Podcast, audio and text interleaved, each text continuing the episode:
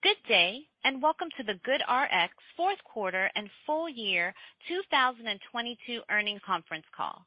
At this time, all participants are in a listen-only mode. After the speaker presentation, there will be a question-and-answer session. To ask a question during the session, you will need to press star one one on your telephone. You will then hear an automated message advising your hand is raised. To withdraw your question, press star one one again. Please be advised that today's conference is being recorded. I would now like to hand the conference over to your speaker, Miz Aubrey Reynolds, Senior Investor Relations Manager. Please go ahead. Thank you, operator. Good afternoon, everyone, and welcome to GoodRx's earnings conference call for the fourth quarter and full year twenty twenty-two. Joining me today are Doug Hirsch and Trevor Bezdek, our co-founders and co-chief executive officers, and Carson Vorman, our Chief Financial Officer.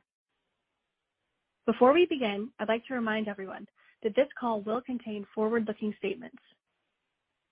All statements made on this call that do not relate to matters of historical fact should be considered forward-looking statements, including statements regarding management's plans, strategies, goals and objectives, our market opportunity, our anticipated financial performance, the impact of the grocer issue on our business, the impact of legal or regulatory matters, and the expected impact of the macroeconomic environment on our business.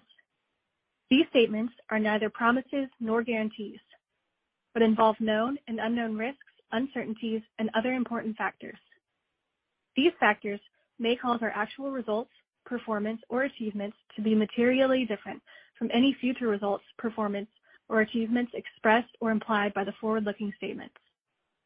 Factors discussed in the Risk Factors section of our annual report on the Form ten K for the year ended December thirty-first, twenty twenty-two, and other filings with the Securities and Exchange Commission could cause actual results to differ materially from those indicated by the forward-looking statements made on this call. Any such forward-looking statements represent management's estimates as of the date of this call, and we disclaim any obligation to update these statements, even if subsequent events cause our views to change. In addition, we may also reference certain non-GAAP metrics, which are reconciled to the nearest GAAP metric in the company's earnings press release, which can be found in the overview page of our investor relations website at investors dot goodrx dot com. I'd also like to remind everyone that a replay of this call will become available there shortly as well. With that, I'll turn it over to Doug. Thank you, Aubrey. Good afternoon, everyone, and thank you for joining us today. GoodRx operates with a clear mission to make healthcare affordable and convenient for all Americans. I'm proud to report that in twenty twenty-two, we made great progress delivering on that mission. We've saved consumers over fifty-five billion dollars since our founding. In twenty twenty-two alone, we saved more than ten million consumers over two hundred dollars on the cost of their medications. For many, those savings are life-changing, and the medication adherence we support can be life-saving. Before discussing our recent performance, I want to highlight a few of the accomplishments that have made these incredible savings possible and are helping to lay the foundation for future growth. First, we leveraged technology acquired through RxNext to launch a new collaboration with Express Scripts. Today, eligible Express Scripts members are automatically able to receive GoodRx discount prices as part of their pharmacy benefit. It's built right into their card with no action required on the consumer's part. Through Express Scripts, we're excited to work with Cigna, which has made this program available to all participating Cigna health plans, encompassing over ten million lives. With positive early results, Express Scripts continues to educate and enroll plan sponsors across the balance of their commercial book of business. This program opens up a huge new segment of the prescription savings T A M for us, and we are seeing great early results. Over the coming months, we plan to continue rolling the offering out to other health plans as a way to expand our reach and serviceable addressable market. Based on an August twenty twenty survey we commissioned, we estimate that seventy percent of consumers do not know that the price of a prescription can vary widely across pharmacies. With this product, consumers can now benefit from GoodRx without having to consciously price shop. The collaboration is seamless for payers, benefit plans, and most importantly, eligible Express Scripts members who are now getting access to GoodRx prices for eligible generic medication when that price is lower than their benefit price. We've also made important progress with our provider partners as we continue to expand the healthcare provider value proposition and make GoodRx a destination for providers. We've now enrolled almost four hundred thousand new prescribers into provider mode. One way we did this was by delivering new offerings, in part enabled by past acquisitions such as FlipMD. This brings even more value to these providers who are choosing to use GoodRx as a way to improve patient outcomes. Lastly, we've expanded our core retail network. We recently added Sam's Club and their five hundred sixty retail pharmacy locations to our network of pharmacies that accept GoodRx discounts, another proof point in our strengthening retail network, and we look forward to extending GoodRx's value to Sam's Club shoppers. While there is much to be proud of in advancing our mission, twenty twenty-two was not the year we anticipated in terms of financial performance. The grocer issue that began in the first half of the year impacted us significantly, and we haven't yet recouped the volume loss resulting from that event. But our resourceful team used this event as an opportunity to take actions to make the business more resilient, and we exited the year with results that were better than our expectations following the grocer issue. Since the second quarter of twenty twenty-two, we expanded adjusted EBITDA and consistently drove high cash conversion in line with our priorities. We have more work to do, but I am pleased with how our team responded to the unexpected challenges and the progress we are making. Trevor will provide more details on our actions in a moment. We believe our consumer-facing offerings remain incredibly relevant in light of the current macroeconomic environment. When economic uncertainty increases, American families take a close look at their expenses, and we expect even more consumers to turn to GoodRx for help with their healthcare needs. A reminder catalyzed by the grocer issue last year was how critical it is for us as a company to engage even more deeply with our partners to ensure mutual success and the degree to which our relationships deliver value to our entire ecosystem. As we articulated in our third quarter earnings call, we are taking a hybrid approach to our pharmacy and retailer constituents, where we have complemented our P B M network's contracts with formalized retailer relationships to ensure ecosystem stability. As a result of prioritizing increasing engagement, we now have direct contracts with many of our top pharmacy partners. Our pharma manufacturer solutions offering continues to benefit from the shift to digital ad spending, and we expect that to remain the case for the foreseeable future. At the end of the fourth quarter, over seven million consumers used GoodRx across our prescription and subscription offerings. Our Net Promoter Score is ninety among both healthcare providers and consumers, and speaks to the value we continue to provide and the preference for our platform over other options in the marketplace. And we continue to deepen our relationships with consumers through our engagement efforts. These engagement efforts resulted in a doubling of the proportion of prescription transactions by fully registered members between the start of the third quarter and the end of the fourth quarter. I want to briefly touch on our strategy and, in particular, four key areas of investment we believe will position us for long-term profitable growth. Number one, create a more direct consumer relationship to increase touchpoints and access.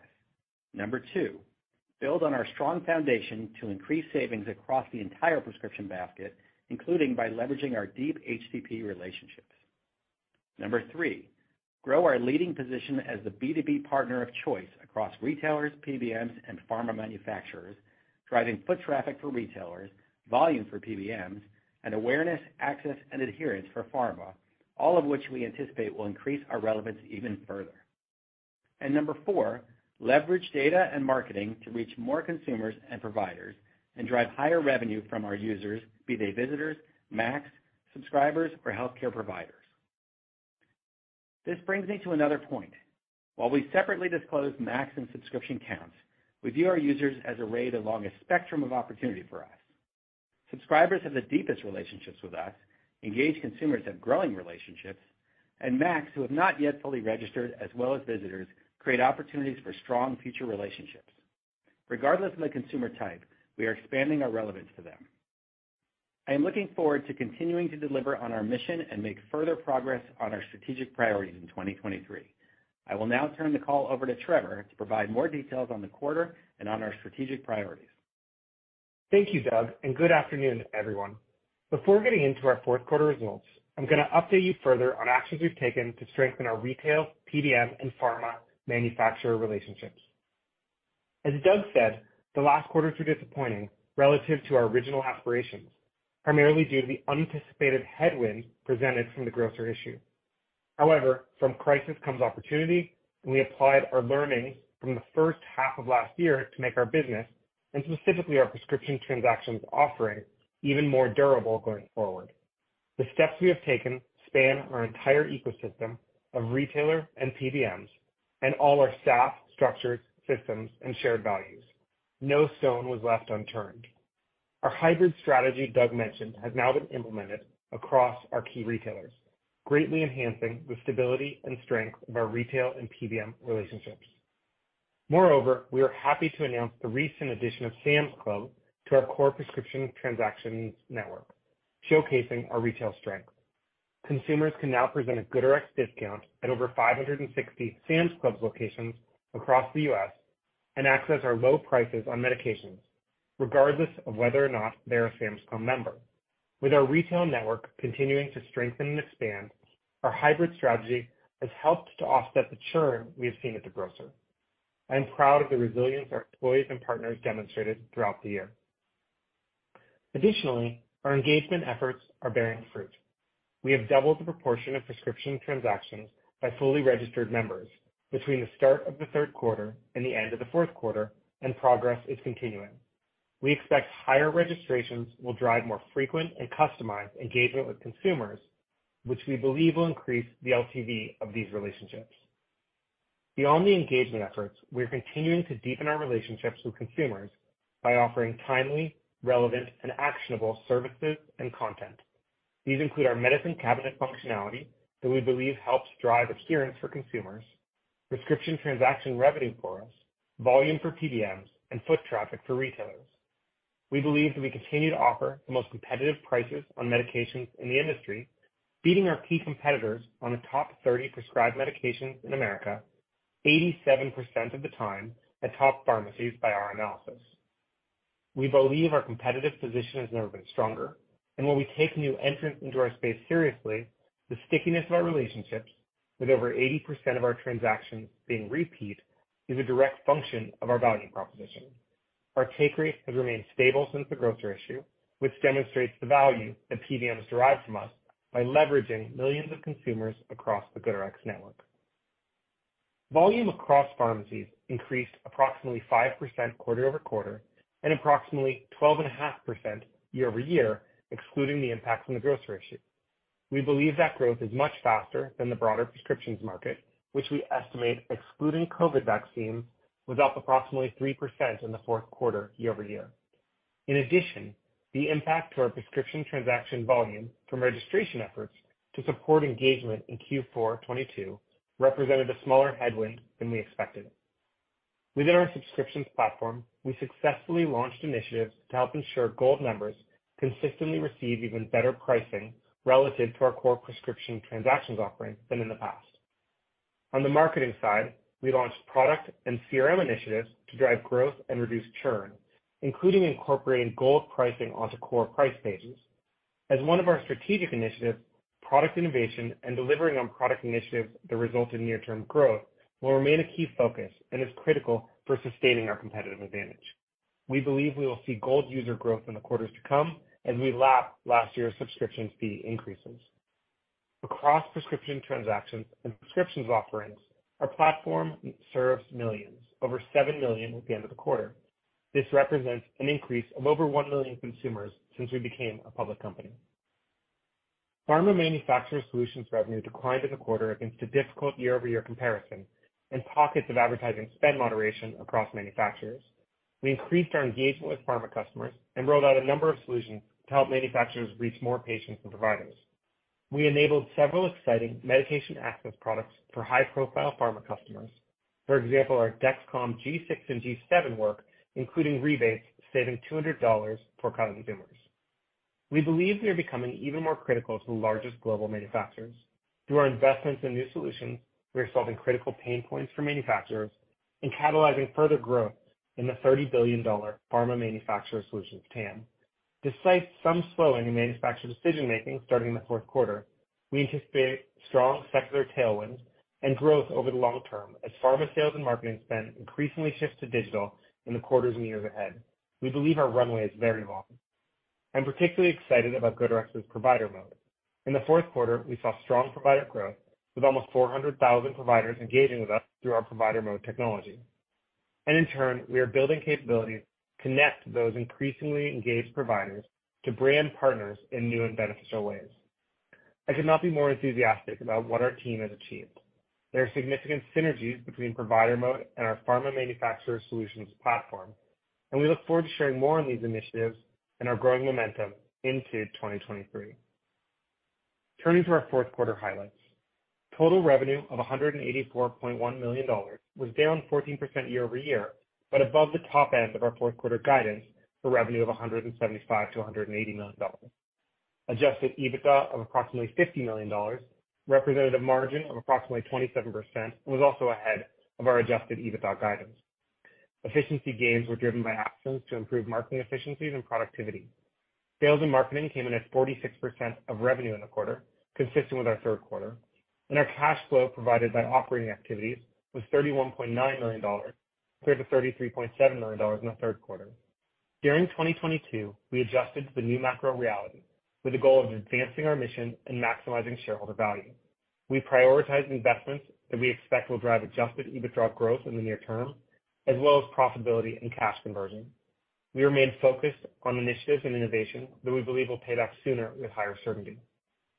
Along with our focus on increasing our marketing efficiency, we are very early in realizing the benefits of acquisitions made over the last few years, which includes RxNext, exciting technology that underlies our Express Scripts integrated savings collaboration, and our ScriptCycle acquisition, which contributes to our success in our hybrid P B M and retailer contracting strategy, as well as VitaCare's critical branded drug access and adherence capabilities that support our Pharma Manufacturer Solutions offering. We have taken specific actions to drive focus and efficiency, including divesting our GoodRx Care backend technology to Wheel, while maintaining the consumer-facing GoodRx Care website and mobile app. This is an example of our ability to positively impact our expense structure and asset-light model while simultaneously focusing on our end-user experience. Our focused strategic and tactical prioritization has positioned us to build on the adjusted EBITDA margin improvement we've achieved relative to the second quarter of twenty twenty-two in the future. We are confident we have strengthened our business model, the stabilization and expansion of our retail network, and the increasing value we add to our P B M and pharma manufacturers and customers have laid the foundation for returning to year-over-year revenue growth as we move closer to lapping the grosser headwinds in the fourth quarter of twenty twenty-three. We remain committed to executing on our mission to make healthcare more affordable and accessible to Americans and to returning to our historical levels of adjusted EBITDA margin and revenue growth, driving value for our shareholders. With that, I'll turn it over to Carson to discuss our financial results and guidance. Thank you, Trevor. Total revenue for the quarter decreased fourteen percent year-over-year to one hundred eighty-four point one million dollars, which exceeded our quarterly guidance of one hundred seventy-five to one hundred eighty million dollars. Prescription transactions revenue growth was down nineteen percent year-over-year to one hundred twenty-nine point four million dollars, but was also ahead of our expectations by approximately four million dollars. The estimated grosser issue impact to our revenue in the quarter was approximately forty to fifty million dollars when compared to the fourth quarter of twenty twenty-one, while the volume friction from engagement efforts was again less than we expected.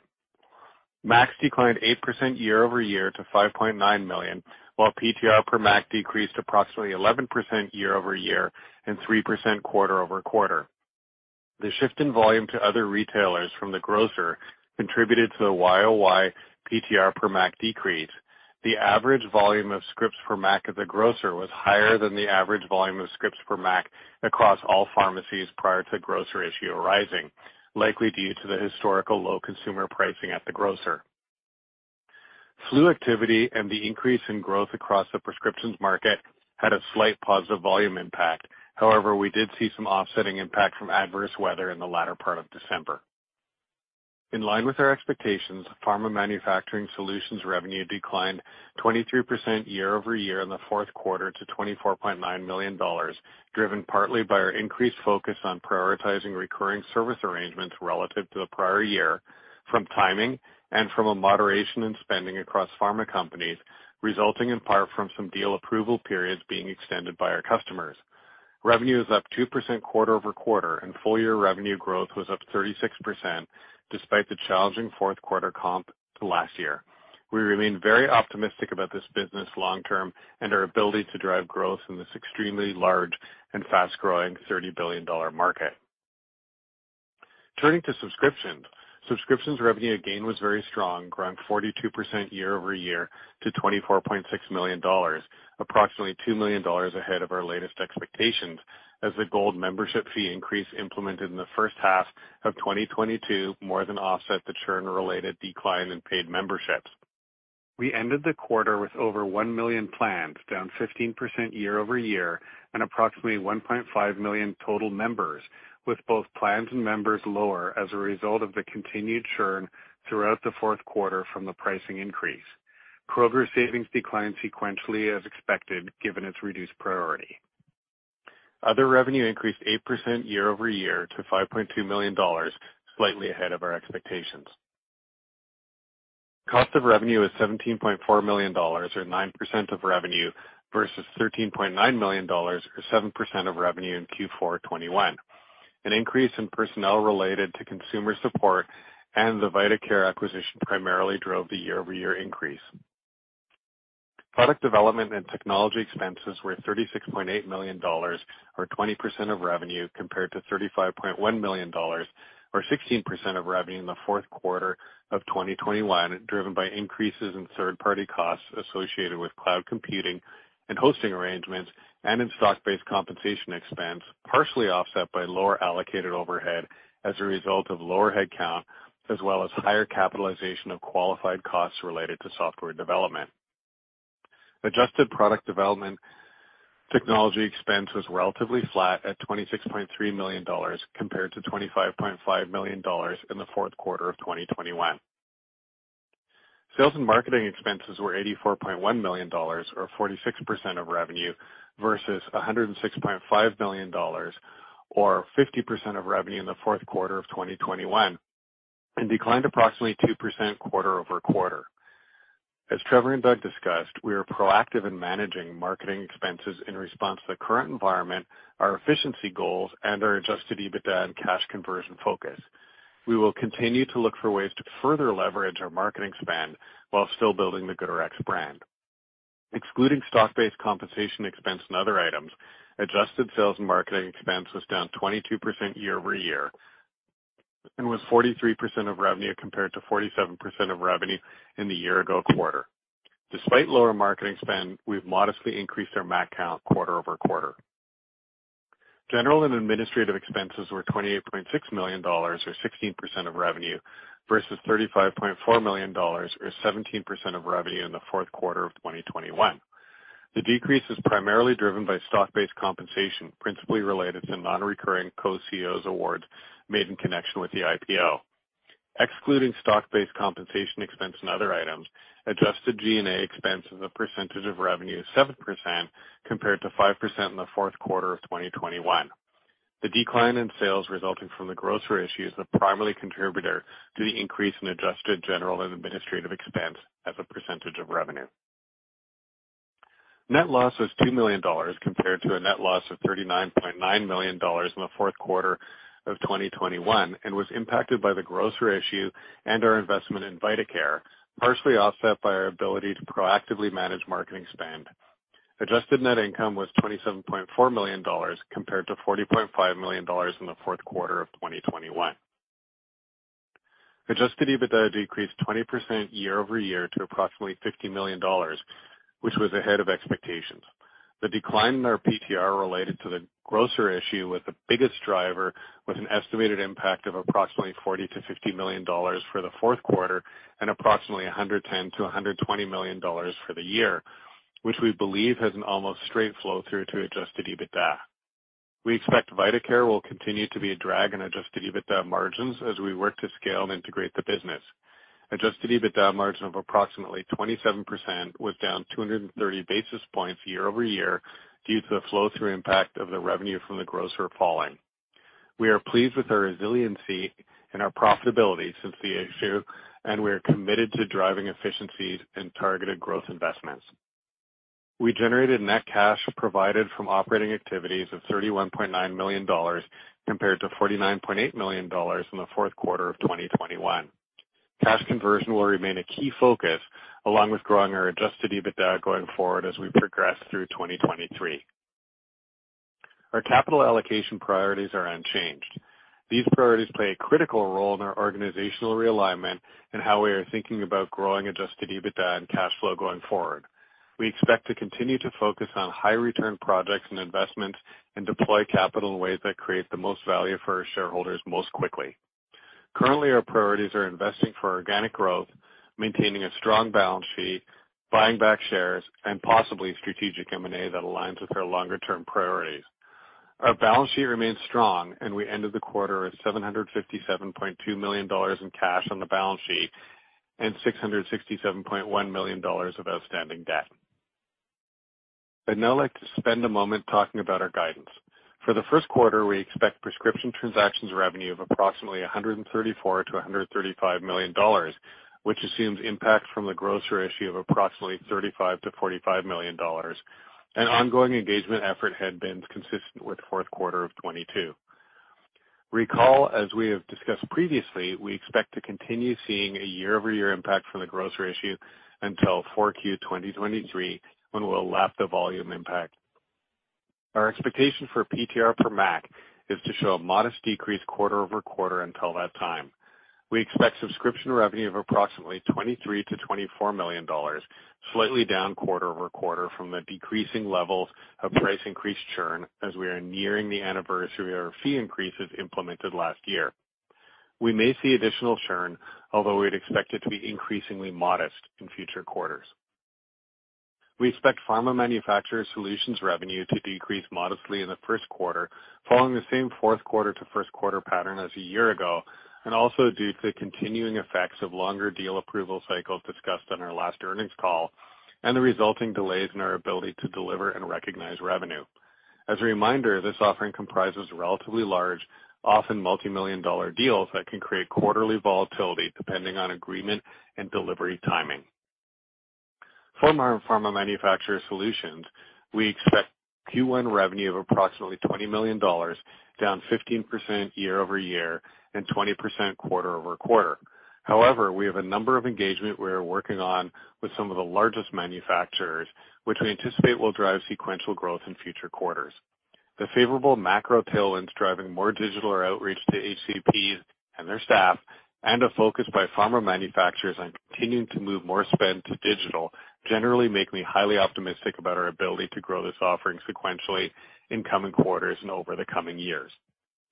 Finally, we expect other revenue to be approximately four million dollars in the first quarter, which is slightly below the fourth quarter.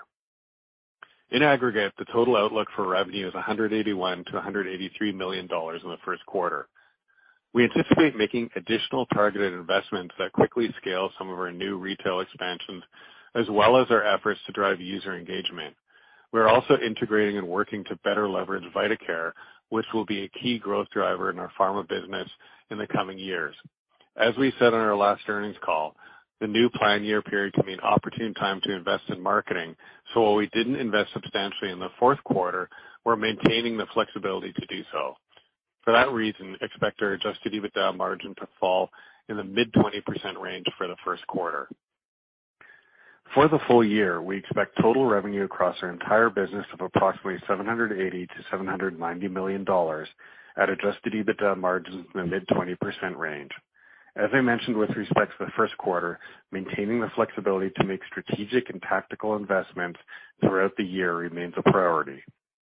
On the capital deployment side, I'd also like to call out for everyone that the equity relating to our co-C E O grants made around the time of our I P O will be delivered to our co-C E Os in the fourth quarter.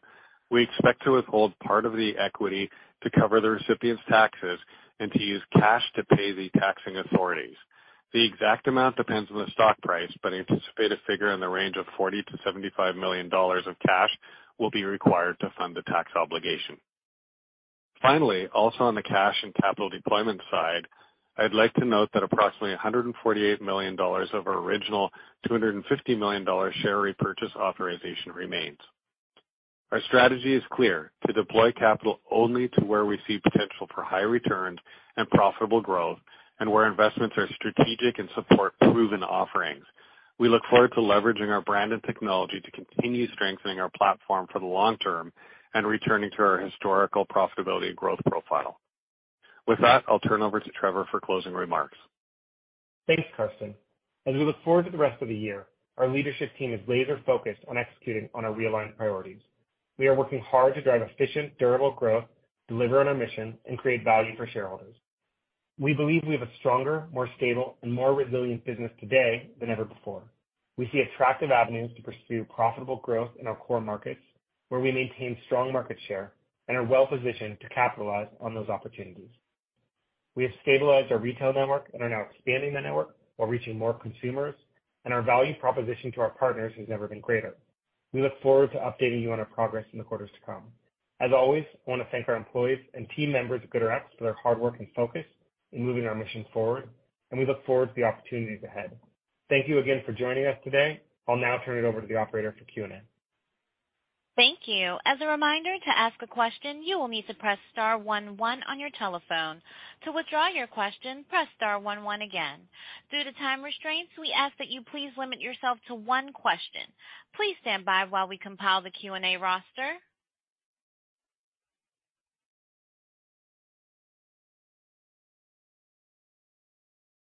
And today's first question will come from the line of Mark Mahaney with Evercore I S I. Your line is open.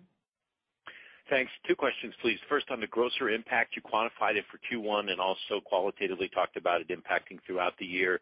Can you help us think through what that impact should be like through the balance of the year? Will there be kind of a sequential step down as there, as there it looks like there will be from, you know, Q four of last year to Q one of this year? And then secondly, can you just talk about stock-based comp and what that's going to look like this year? That also stepped down from whatever one hundred sixty million dollars in twenty-one to one hundred twenty million dollars in twenty-two.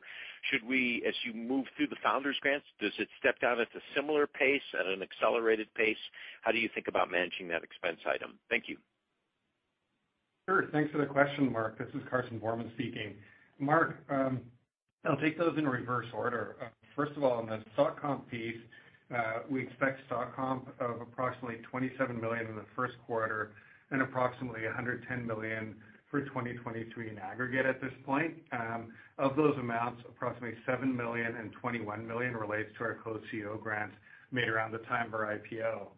And to your second question on the grocer issue and its impact, Um, as we get further and further from the grocer issue, it becomes a little more challenging to estimate the impact with absolute precision, of course. So we triangulate using a couple analytical approaches to try and estimate how big it is. I think the reality is, first of all, we'll fully lap the grocer issue in the third quarter, but because we also increased our engagement in the middle of the third quarter, it's really only the fourth quarter of twenty twenty-three that'll be the absolutely cleanest comp to show uh, the impact of growth absent both unusual grocer and unusual engagement effort changes. That said, as we said right when the grocer issue happened, we see it as a step down versus a change in growth rate. So a step down, um, meaning in total volume of users, and that's why you've seen the amounts of the impact of the grocer issue be relatively consistent over time. Um, versus seeing them having dropped um, over time as you might otherwise have expected. So hopefully that's helpful. Um, if not, I'm happy to dig in deeper. No, that's great. Thank you, Carson. Thank you. One moment for our next question. And that will come from the line of Sandy Draper with Guggenheim. Your line is open. Hi, thank you. This is actually Mitchell on for Sandy. Um, we wanted to ask about the Cigna partnership and just any more details of exactly about how it came about and how it works. And, and we wanted to see um, how the economics are and if they're similar to a regular transaction. So any kind of more color on, on the Cigna would be really helpful. Thanks. Hey there, this is Doug. Thank you for the question. Um, first of all, we're, we're, we're very excited about this partnership, of course. We've invested a tremendous amount of time and effort to be the preferred technology partner across the healthcare ecosystem. You know, we think that our multi-P B M marketplace plus our brand plus great pricing really makes us the player of choice for a program such as this. Obviously, Express is one of the largest P B Ms, and they chose us to be their exclusive partner for this program, which is called Price Assure, powered by GoodRx. Um, so we launched the pilot in Q four, and it uses the technology from RxNext that we acquired back in twenty twenty-two, and it's really beautiful in how simply it works. Basically, an Express Scripts member who's eligible just presents their existing Express Scripts card at the pharmacy, and they get the better price of their, you know, of their uh, commercial price and or the discount price provided by GoodRx. This enables out-of-pocket claims to count toward a member's deductible, and also gives full visibility of the claim to the to the payer. So we launched it in Q four.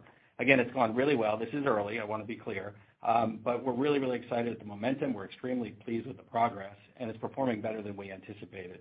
Um, now, as we're talking today, even Express Scripts is educating and enrolling plan sponsors uh, to try, you know, to bring more people onto the program. And again, we're just really, really pleased with it. We think that it's going to um, expand market opportunity, expand our reach, and address the market.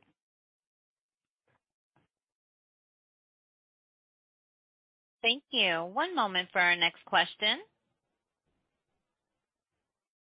And that will come from the line of Charles Rhyee with Cowen. Your line is open. Hi, this is Lucas on for Charles. Uh, when I look at your guidance, it seems to imply that we're going to see uh, sequential revenue growth throughout the year. Can you walk us through what is contributing to that sequential ramp, um, what revenue streams you're expecting to drive that, and then how should we think about the cadence of revenue throughout the year? Sure. Thanks for the question, Lucas. This is Carson speaking again. A uh, couple things. I think, first of all, um, as we've talked about historically, we see uh, our highest growth business being our pharma manufacturer solutions business. Uh, that business grew approximately thirty-six percent Y O Y for the full year last year, um, and we expect it to continue to be delivering Uh, significant growth results at a faster rate than our other lines of business. That said, I'd also reference um, as contributors to our overall growth rate the fact that we've seen the growth of our non-grocer retailers increase from the third quarter to the fourth quarter. You might recollect that we talked about on the third quarter earnings call non-grocer retailers seeing about eight percent Y O Y growth relative to the about twelve and a half, thirteen percent rounded growth in the fourth quarter at non-grocer retailers. So that business as well is performing up. Finally, things like Doug addressed on, on the prior question associated with the E S I Cigna initiative are also contributors to growth as well. Um, so I think those are the, in priority, the ordering of where I think you'd see the growth coming from. Again, largest uh, largest nominal amount of dollar growth coming from our farm manufacturer solutions business.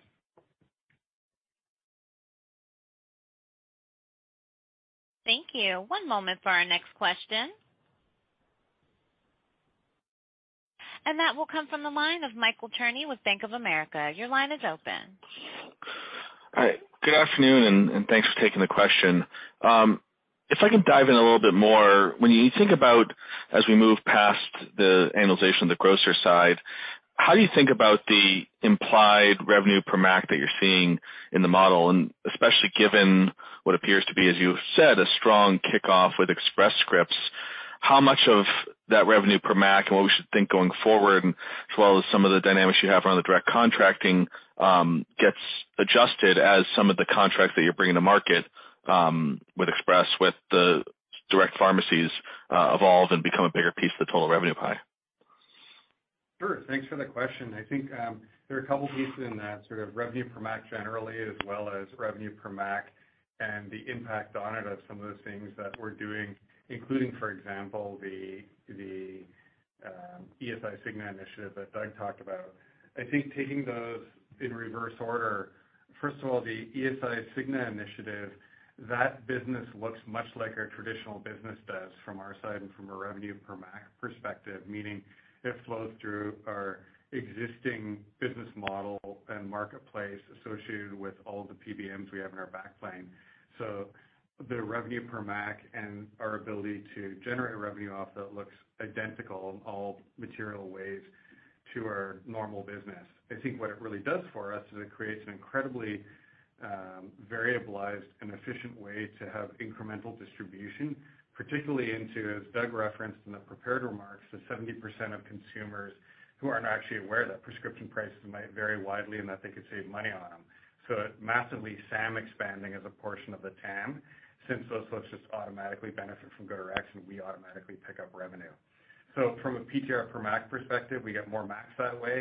those MACs in terms of the amount of P T R they generate. It's a little early, as Doug said, to speculate on exactly how that will look relative to other MACs, um, but early signs are clearly promising.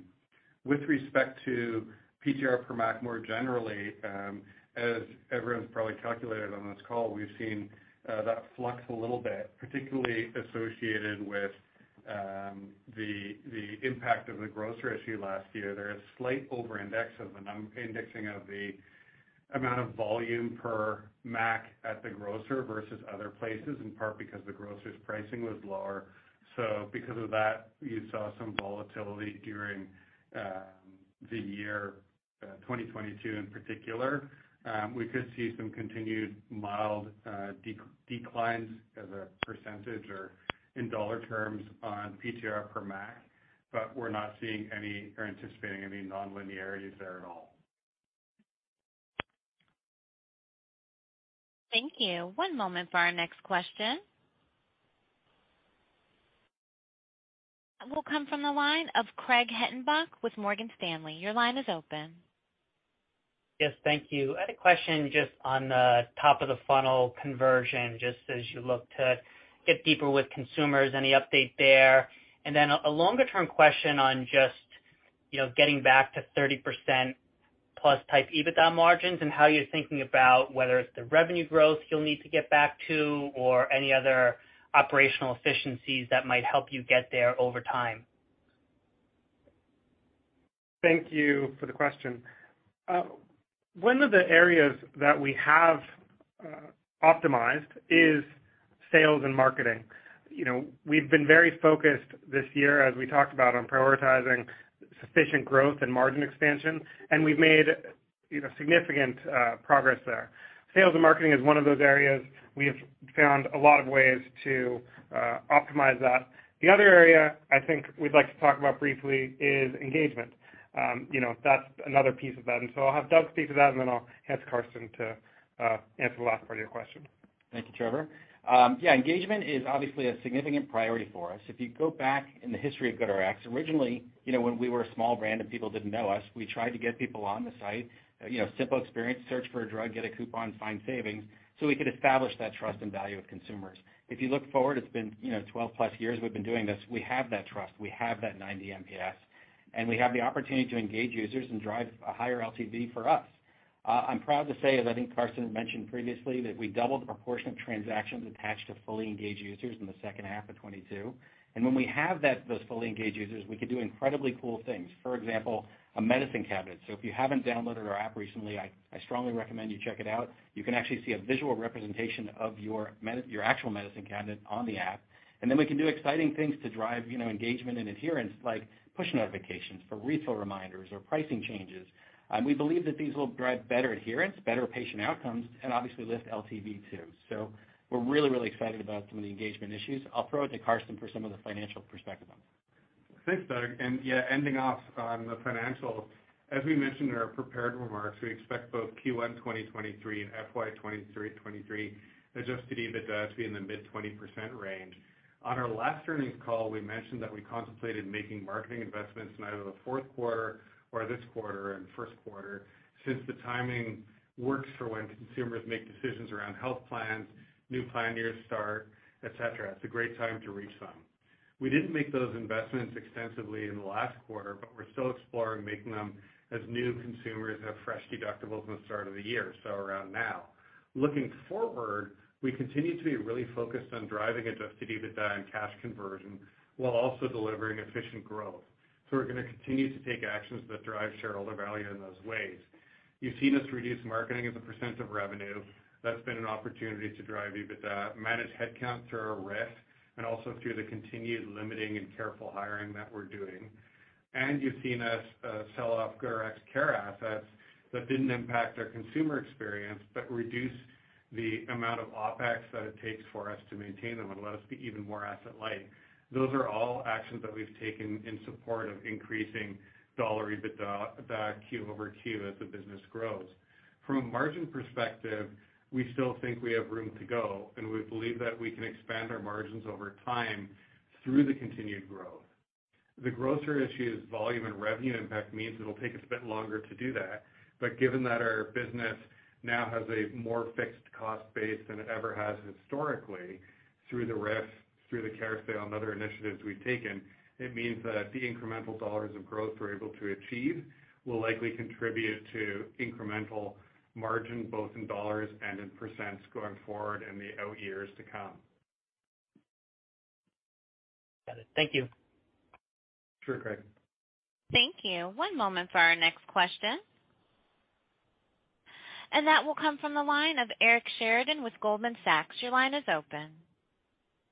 Thanks so much for taking the question. I want to come back to the comment you made earlier on in the call around how you might be a beneficiary as we go into a more volatile, maybe downward macro environment and people look to save money. Can you just help us better understand how you possibly try to capitalize on that type of environment? You know, do you run greater marketing campaigns around that? Do you try to be in front of your consumers uh, to make them more aware of the savings that are available in apps? Sort of how how should we think about you sort of being uh, exposed to that theme and then, you know, to some degree benefiting from it if there is a shift downward in terms of savings behavior uh, coupled with consumption in the vertical? And then the second one would be if we think about uh, industry marketing solutions and, and how you continue to build that business for the long term. Can you give us a little bit of color of how industry conversations continue to evolve with partners who are looking to deploy advertising and marketing dollars to drive awareness of their products on the platform uh, away from just the quarter-to-quarter dynamic, but maybe thinking more broadly about budget dynamics on a multi-year view in twenty twenty-three and beyond? Thanks so much.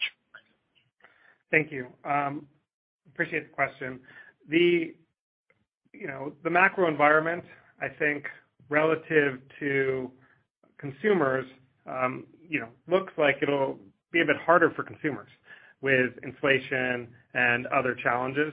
This is definitely an environment, though, that we believe, um, you know, is, is where we can shine, where GoodRx can help people. Fortunately, medication is one of the very last things people are going to substitute away from. You know, we can help consumers save on prescriptions so they can afford their rent, so they can afford their other costs, uh, you know, because these are critical things they need to purchase for their health and their family's health. So uh, we do think it is it is helpful uh, to the business, albeit, um, you know, we want to be there to help people. The other part of that is the moving on from this period of COVID. You know, COVID was a certainly a, a challenging Uh, for our business, you know, where it decreased new prescriptions and others, we're, we're definitely back to a much more normal environment. But the the other aspect of that, though, is certain programs that were expanded in COVID that are now uh, being curtailed.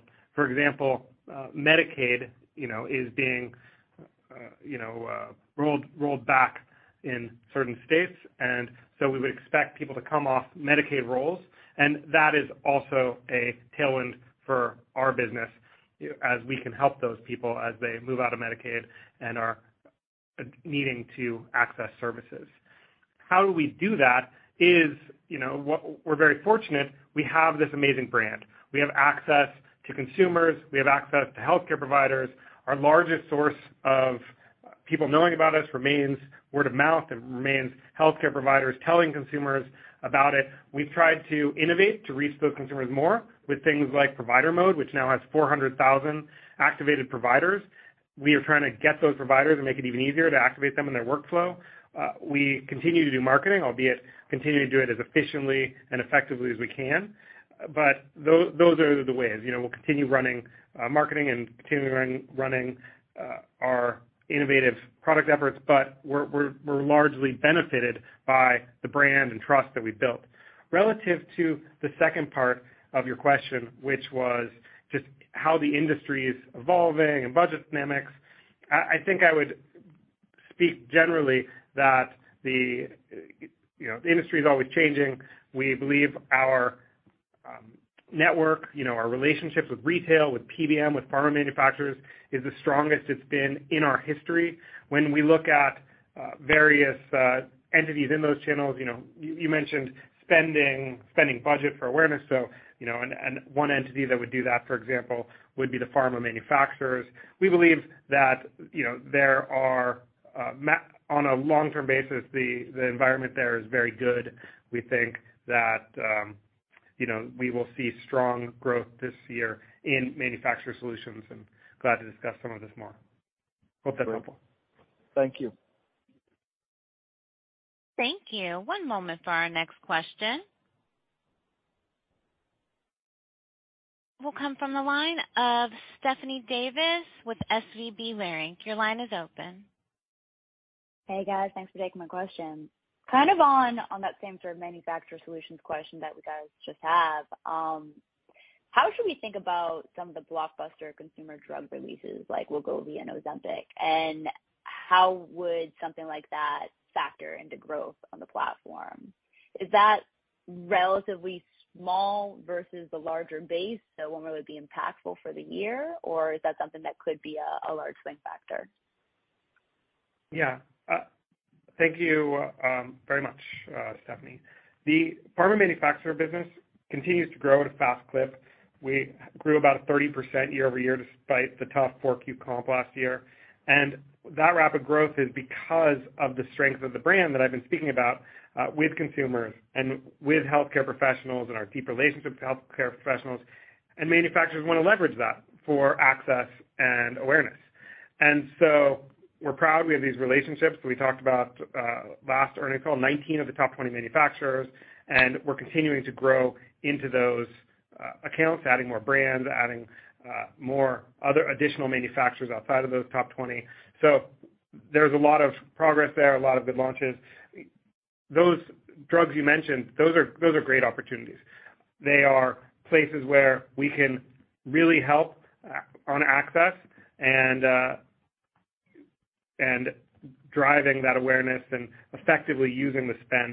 But what I would highlight is, while the net total portion of our business will grow for the year uh, significantly, and we think this will be the fastest growing area of our business, we don't have significant concentration here. So we work with a lot of manufacturers on a lot of programs. So one one program, two programs, like you mentioned, would not uh, would not alone meaningfully change it. But we do see lots of opportunity here across a lot of a lot of products. Super helpful, thanks. And one for Carson on this one. Just um. Because looking at margins year over year, I was surprised to see them compressing a little bit in the guidance. So with that in mind, how could you, how can we think about some of the moving pieces and like the recent pricing changes and Kroger and, and even like some of the competitive dynamics? And how should we think about the arc of margins throughout the year? Sure. Thanks for the question, Stephanie. Carson here.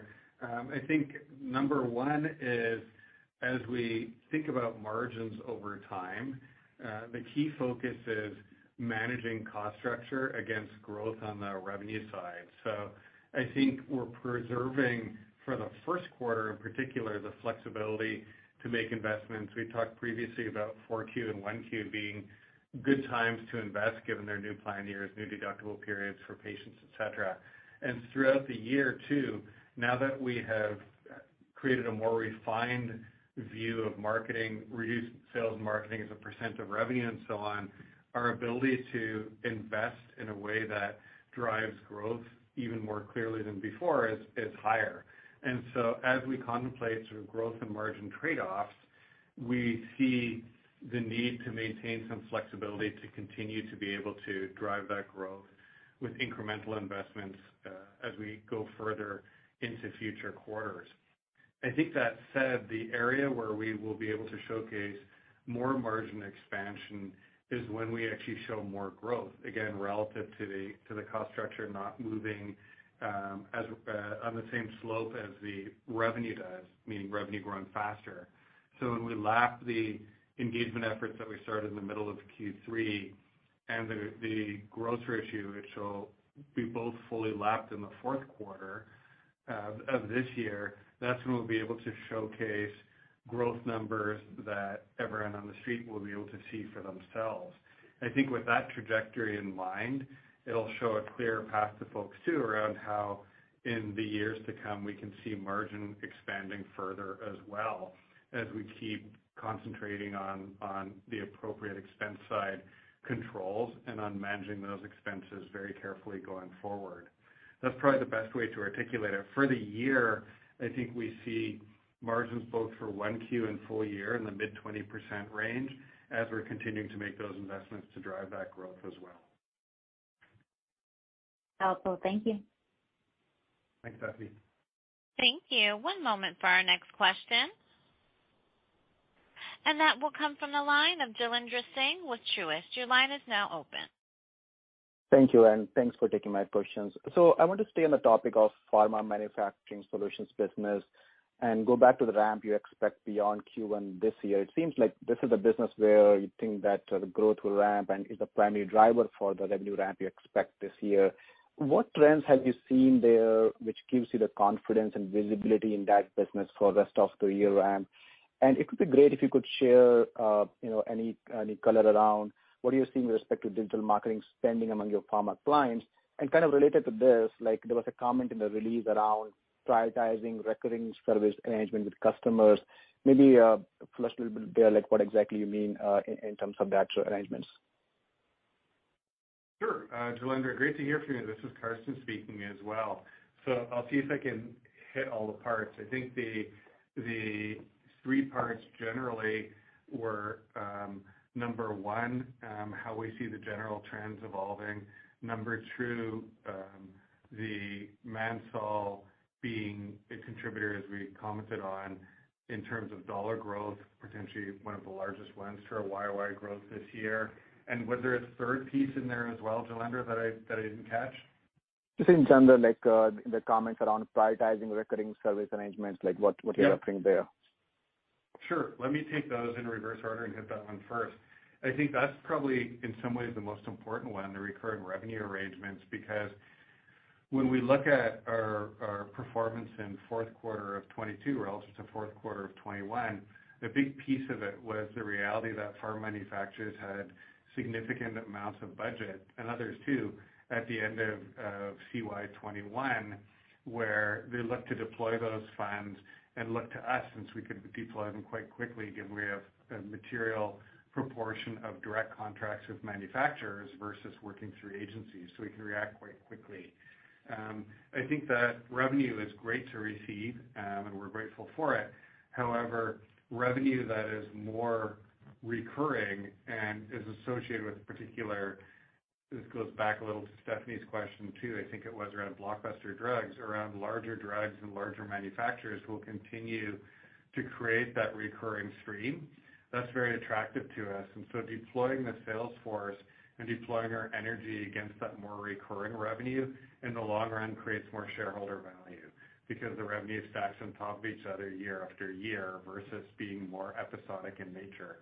So I think that's what we're referring to in the context of Uh, a greater focus on recurring revenue. I think looking more broadly at the pharma manufacturer solutions business, we still see this as a huge and very attractive T A M at thirty billion dollars or so, and we've penetrated very, very little of it so far.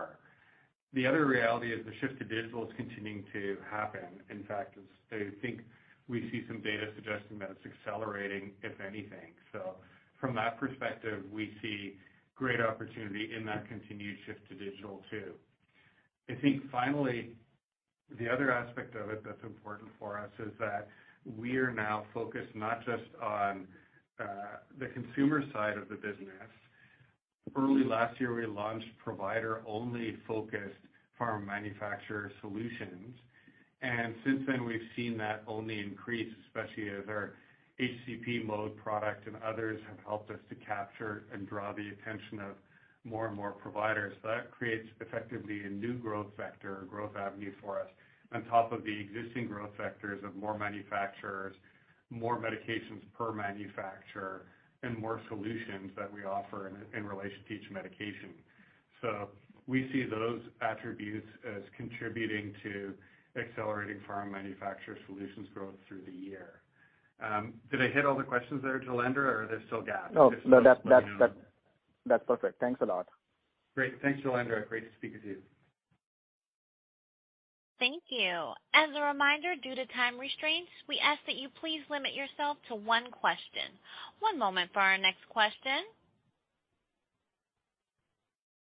That will come from the line of Jonathan Young with Credit Suisse. Your line is open. Okay, thanks for taking the question here. Uh, just kind of building on that comment you just made. Um, you guys said that you're over nine hundred thousand prescribers now. Can you talk about the benefits that are being uh, being derived from that? Has that come up in pharma manufacturer solutions, um, you know, in the conversations you're having with uh, manufacturers? And then alongside that, has that led to any increased uh, prescription uh, technolo- uh, transaction revenue that, that may be derived from there? Thanks. Thank you, uh, Jonathan, for the question. The uh, throughout the company, providers have been extremely important to us. You, they've been an incredible channel for us. They've uh, been a great referral source for patients uh, broadly. And this is because we really provide a lot of value for them and for their patients. This is evidenced by the over ninety N P S score that we have with them.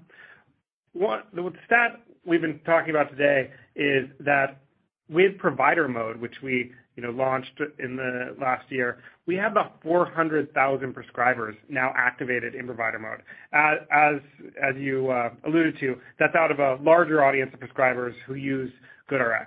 But these are about four hundred thousand prescribers who are now activated in provider mode. We're really excited about that because we are seeing materially higher L T Vs from those activated providers.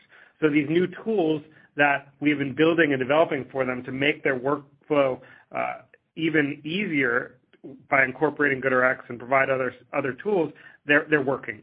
And just like you are um, are saying, we have the primary revenue that we derive from this is through manufacturer solutions. And so we have been generating revenue from this offering for about a year. And that's because we are selling within our pharma manufacturer solutions business some deals that just target H C Ps, deals that target H C Ps and consumers, or a variety of different things. So, but it, it is clear that because of our great access to providers, this is a great way for us to access that portion of the thirty billion dollars T A M that manufacturers do spend on access and awareness. So it's a very important piece. There is green shoots around this second point, which is we are making tools within uh, that provider mode that make it even easier for doctors to tell their patients about GoodRx, to use GoodRx through transactions, and uh, that is, um, you know, helps increase P T R revenue by making those recommendations to patients at an increased rate. Thank you. One moment for our next question. Come from the line of George Hill with Deutsche Bank. Your line is open. Uh, hey, good evening, guys, and I appreciate you taking my question. I guess, can you guys talk about how big, like, as a percentage of revenue and maybe the margin impact of these direct retail contracts? I think we would assume that the margin profile on these is a little bit worse than the composite. Uh, given the, you, you, it seems like you wouldn't have uh, multiple T B Ms playing off each other, but would love any incremental commentary that you could make on the kind of the direct retail contracts versus the balance of the business. Sure. The, you know, what's really important this, you know, that we want to highlight is that we've made changes, you know, to make sure that we have the strongest and largest retail P B M manufacturer network in our history. One of those components is implementing this hybrid approach to contracting across the key retailers to enhance stability and strength of the network.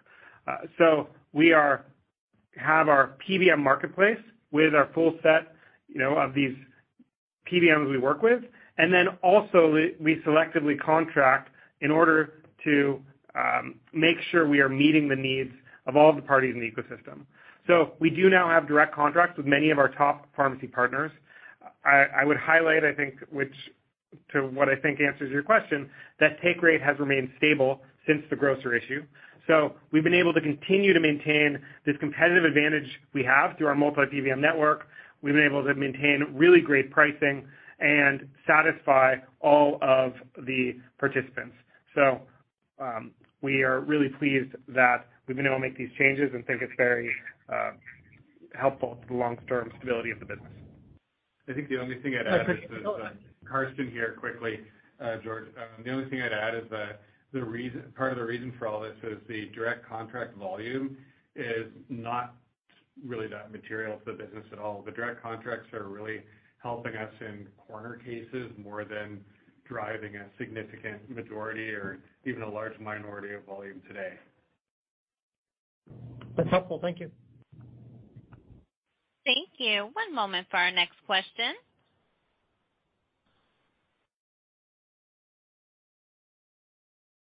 Will comes from Robert Simmons with D A Davidson. Your line is open. Hey, thanks for taking my question. Uh, it's great to hear that you doubled the proportion of fully registered members. I was wondering if you could share um, how penetrated you are now and how, how high do you think that can get over time?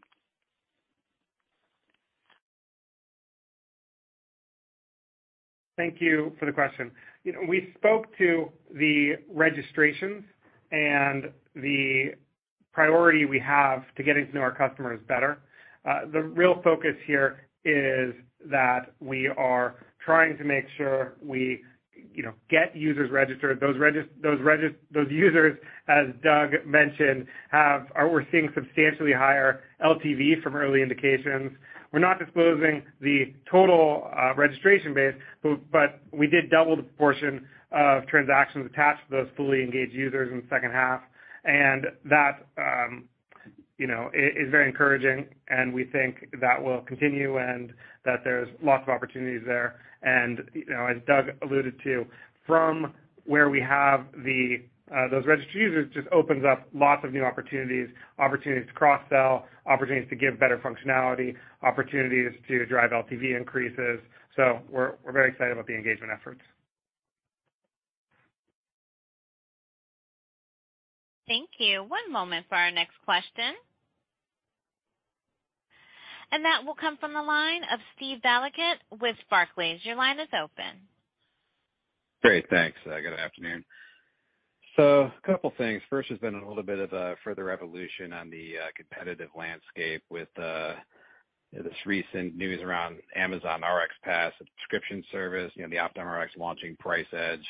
I guess the question really is just whether or not these new competitor offerings were something for which you maybe had to specifically adjust the twenty-three guidance range for, or would the impact from these, if any, really just be absorbed within the guidance range the way you see it now? And then on the positive side, again, you alluded to the potential tailwinds from Medicaid redeterminations earlier on the call. And I guess just to clarify, same sort of thing. Are the tailwinds from the, those Medicaid roll-offs something that you specifically baked into the twenty-three guidance, or is this just something that would be more of an upside driver Uh, relative to the uh, the range? Thanks.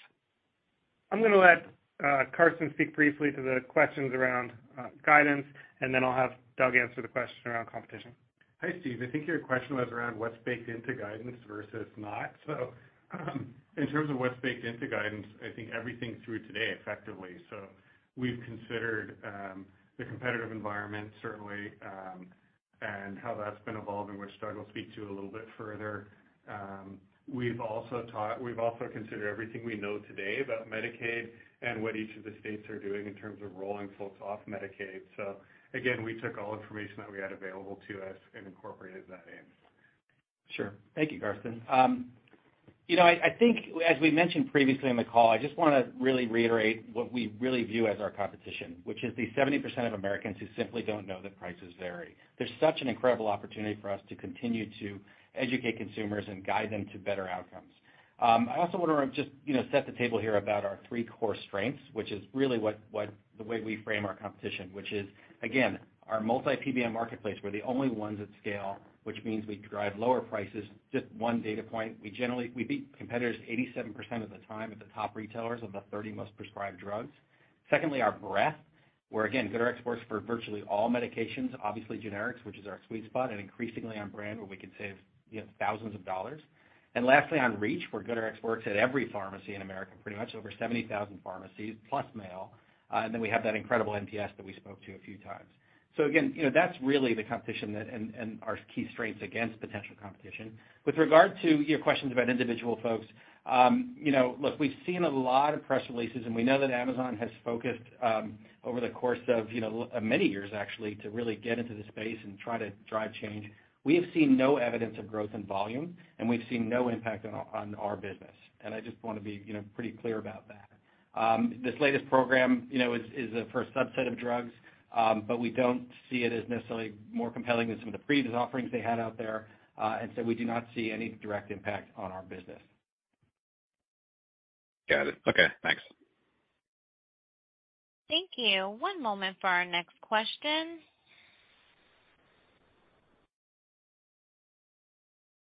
Will come from the line of Steve Dechert with KeyBanc. Your line is open. Hey, guys. Could you provide some color on what you're currently seeing with your Gold subscribers activity? Thanks. Sure. Um, thanks for that question. This is Carson speaking to this one again. So on Gold, um, we continue to see some churn post our price increase from last year. Of course, from an elasticity perspective, revenue is way up, so the reality of the of the uh, revenue increasing as much as it did indicates that, as we expected, we have a largely inelastic offering in our subscriptions offering. In particular, if you remember, we had never done a price increase since the inception of our subscriptions offering, even though the reality is that we had added a significant amount of value over the years, including, just by way of example, um, discounted telehealth, Among, uh, among among other types of offerings. So from those perspectives, we felt like it was the right time to be able to to uh, do the price increase. That said, um, I think our perspective on it has remained uh, the same way as it has previously, that it was generally a, a great success to be doing the price increase. We've seen subscriptions revenue Um, increase year over year dramatically on, uh, for the fourth quarter. And while we have seen some continued churn that may continue on through the beginning part of this year, uh, we expect sort of like a half-life curve. The churn gets less and less quarter over quarter. So from those perspectives, I think we're, we're quite pleased with the way subscriptions uh, are performing for us. Okay, great. Thank you. Thank you. One moment for our next question. That will come from the line of Luis Mario Higuera. Hi, this is Luis on for. Hi, this is Luis on for Daniel Gross. I just wanted to ask if there's any updates on the trends from the Kroger Civic Club renewals, and if you expect that to be detrimental to revenue or EBITDA for twenty-three. Thank you. Hi, thanks for the question, Luis Mario. Um, this is Carson again. Um, so with regard to K F C, um, that program is still adding users, but we expect that it'll, it'll discontinue adding users around July of twenty twenty-four. Um, the program, though, is pretty tiny, and what I mean by that is um, we've, on previous calls, talked about a small contribution, both in terms of subscriber count and on revenue. To frame that up for you, uh, when you think about it, the pricing on Kroger Savings Club is thirty-six dollars and seventy-two cents a year for an individual and a family. That amount gets split between Kroger and GoodRx, so only a portion of that comes to GoodRx, only a fraction. And our own pricing is nine ninety-nine a month um, and and nineteen ninety-nine a month for our our individual and family plans. So off price alone, you can see that it skews from a revenue perspective dramatically towards our own um, plans. So we don't expect a material impact on our financials um, should we stop adding new Kroger Savings Club users around middle of twenty twenty-four at all. We see it as non-impactful.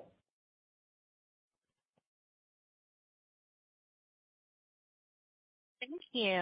I'm showing no further questions in the queue at this time. Thank you all for participating in today's question and answer session, as well as today's conference call. This concludes today's program. You may now disconnect.